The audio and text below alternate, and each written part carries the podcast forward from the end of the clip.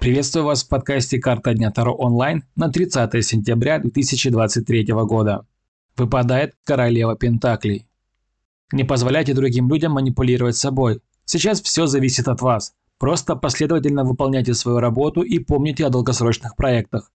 Не исключена встреча с женщиной, которая обладает сильными материнскими чувствами и добротой.